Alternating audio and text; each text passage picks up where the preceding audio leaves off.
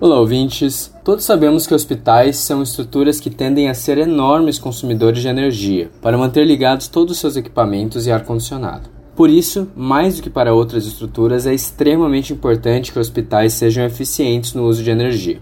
E foi pensando nisso que foi criada a certificação Lead for Healthcare, específica para certificar hospitais sustentáveis, tanto em sua construção quanto em sua operação, com parâmetros mais rígidos do que para certificações comuns. A certificação é tão difícil de ser obtida que apenas 154 hospitais no mundo inteiro a possuem. E o primeiro hospital a obter essa certificação no Brasil fica em Curitiba e atende mais de 80% de seus pacientes através do SUS. Projetado pela arquiteta Adriana Sarnelli em parceria com a Redor Arquitetura, o Centro Oncopediátrico Erastinho foi pioneiro por seguir os parâmetros internacionais de sustentabilidade e promoção de saúde dentro do conceito de Green Hospital.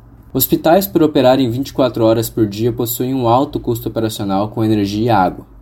Para minimizar esse impacto, no Erastim foram adotadas várias medidas, como isolamento térmico de fachada, que contribui para manter uma temperatura agradável e diminuir a necessidade de ar-condicionado, e a construção de uma usina fotovoltaica própria que produz 100% da energia consumida pelo hospital, e ainda gera crédito para outras duas unidades Erastinho em outras partes da cidade.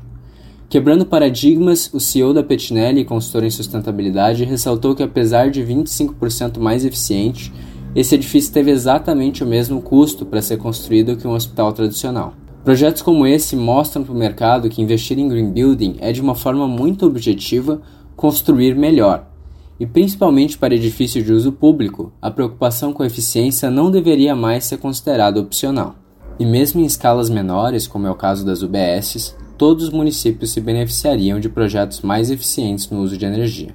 Esse foi o programa de hoje, obrigado por nos acompanhar. Aqui é Matheus Barros, para a CBN.